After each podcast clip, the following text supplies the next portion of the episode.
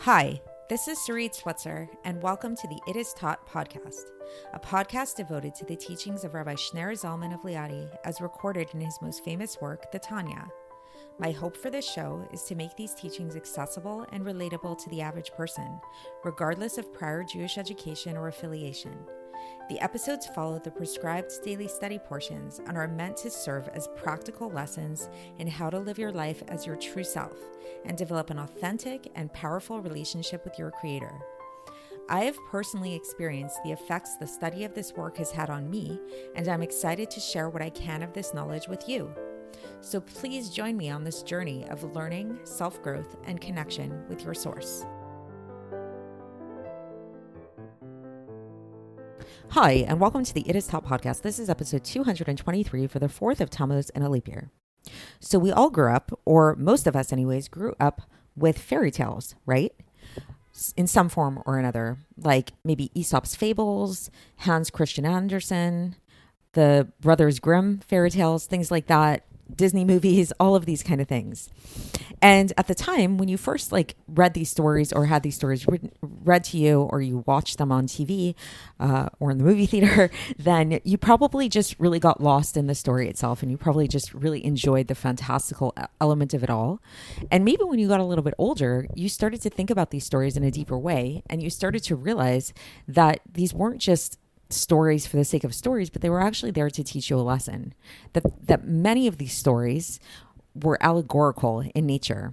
So allegories are a very powerful tool to teach lessons, both to children and to adults, about uh, about different things. The Tanya is filled with allegories. Chassidus in general, Torah in general, is filled with al- allegories. Like allegories are really an essential component to most teaching methodologies. However, where teaching might fall short, where the education might fall short, is if the student never realizes that what it is that they're learning is actually just an allegory and is not meant to be taken literally. An example of this that comes to mind is uh, is from a book which is a one of the most famous allegories, namely the book Animal Farm by George Orwell. So, uh, so for those of you who are not so familiar with it, so Animal Farm is a book is a book that, a very short book that was written kind of like almost like in a ch- children's book format all about these animals that live on a farm. And after living on this farm for some time, some of the animals decide to rebel against their human master and create a society of equality for all the animals. And then this leads to eventually it spirals into a dictatorship of where some of the animals gain control over the other animals and uh, and rule over them. And when George Orwell wrote this, he wrote it as an allegory for the Russian Revolution and for the danger of communism that was at least in the way that it was coming about in Russia. Uh, so what's interesting about this is I actually have a, a good friend who, when she first read Animal Farm as a kid, she had no idea that it was an allegory. She just thought that it was a story about animals and that w- it was just like a very very interesting story about animals on a farm which is cute and it is a good story about animals on a farm. And you could read the story in that way. Like a lot of the fairy tales the aesop's fables these kind of things they can be read just in their story format and you could never even get into the allegory aspect of them. But you really are actually missing the whole point if you don't realize at some point that it's an allegory. So why am i bringing all, the, all this up well, this is because that is exactly the subject of today's Tanya, and this is what the Alter Rebbe is going to do. He's kind of giving us a little bit of a time out, so to speak, to remind us of the allegorical nature of a lot of what it is that we're talking about, and specifically the allegorical nature of the idea of the sun and sunlight. So, if you've been following along and if you've, you've been pay, paying attention for the past little while, then you notice that one recurring theme that keeps coming up is where we liken God and the way that God relates to the world and to the sun and sunlight and that and this is often given as a really uh, really profound analogy for helping us understand how God relates to the world by looking at the sun and how it is that there's nothing in the world except for God and that nothing has its own existence. And we, we related this to sunlight and how sunlight has no existence of its own other than the sun. And that if you were to shine rays of sunlight back into the sun itself, then uh, they would cease to exist. So this is a really useful way to understand God and at least insofar as our relationship with Him. But what the Alter Rebbe is going to do today is he's going to just give us a little reminder and remind us that ultimately this is just an analogy. And we should not equate God with the sun, God forbid, or even God's radiance and the way He relates to us to light. So, yes, we call it God's light. We say Or Ein Sof, the light of the infinite light. And that's how we reference God. But we need to remember that this is just an allegory, that God is not actually light. God is not the sun. It's not, he's not the source of light. It's, he's way beyond these kind of things. And that just like if you want to teach, a child or even an adult about the Russian Revolution, sometimes rather than getting into the technicalities of, of the war and all that stuff, then it is a it, it it's a lot easier to to present it in an allegorical format and which is a lot more graspable that's basically why it is that we use this analogy of the sun so that's that's going to be the focus of today's uh, episode so let's get into the text and for context we are beginning chapter 10 of Sha'ar HaYichud Vehaemuna so here we go. And so basically so the uh, so the Alter Rebbe is leaving off from last time. So last time we talked about this idea of the essentially unknowable nature of God and of and, and specifically God's unity, God's oneness. So and how when it is that we say that God and his attributes are not just composites, but in fact they are unified in a true uni- unified sense, even though God is not limited by his attributes and he's not just like a composite of his attributes. Um, so all of this pointed to this kind of like inability of the human mind to be able to grasp this idea, to, to grasp this essential paradoxical nature of how, on the one hand, God's attributes are not really him. Like even if you were to take like all of these attributes and put them together you wouldn't like then you would have god because god's not a composite of his attributes. Nevertheless each one of god's attributes are essentially unified with him. And so this is something that it's, it's it's just perplexing to the human mind. It's something that we just need to accept on faith and accept the fact that we will never know this. So that's where we left off yesterday. And so today, the Alter Rebbe takes us from here and he says, okay, even though that, yes, it's essentially unknowable, this, this uh, aspect of the unity of God with his attributes, nevertheless, the Torah spoke to us in human terms in human language. Leshakech ozen, it's called in Hebrew. So to modulate for the ear what it is able to hear. So again, it's like if we want to talk about the Russian Revolution, a way to make that like more accessible to children is to to and to adults also is to talk about it in terms of animals on a farm, right?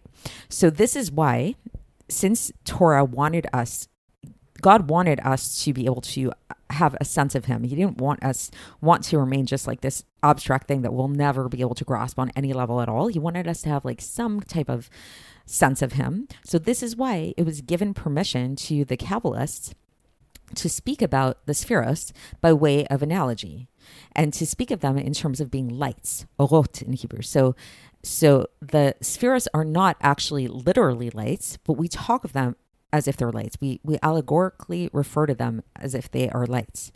Because through this allegory of refer- referencing them as lights, we can understand a little bit this idea of the unity of God with his midos, which with his attributes, which is by way of an al- analogy, like when we talk about the unity of the su- the light of the sun within the body of the sun itself, which is called the luminary, which is called the ma'or. So the the sun is called the ma'or, the luminary, and then it's like you have the light, the or, which is when it shines within the body of the sun itself, then it disappears, right? Which we spoke about before, and um, and then the Alter over here says that that we see a reference to this idea of the sun being called the luminary, like the source of the light, or in Hebrew the ma'or, in Breshis chapter one verse sixteen, where it says et ma'or hagadol v'gomer, which means the and the greater luminary, like like the Torah is referencing how God created the world, and he's referencing the sun and the moon, and it, he call he refers to the moon the greater luminary, so it's the greater source of the light. So that's how we see that the sun is the source of the light, and then we see that so we have the ma'or, the source of the light, and then the the ray and the radiance and the spark that comes out from this source of light is called or, is called light. And we see this again in Breshis. Interestingly, a little bit before it talks about the sun, where it's in Breshis chapter 1, verse 5, where it says, Elokim la la'or yom. So God called the light day. So we see that God created light, which is separate than the luminary because the light as it is in its bo- in the body of the sun is totally united with utmost unity with the body of the sun. Because within the body of the sun there is nothing but the luminary. There is nothing like like you're going back to the source right? So the the the ray and the light that's found inside of the body of the sun is one is is is like actually actually absolutely one with the in an essential way with the body of the luminary that shines. And it doesn't have any existence of its own at all.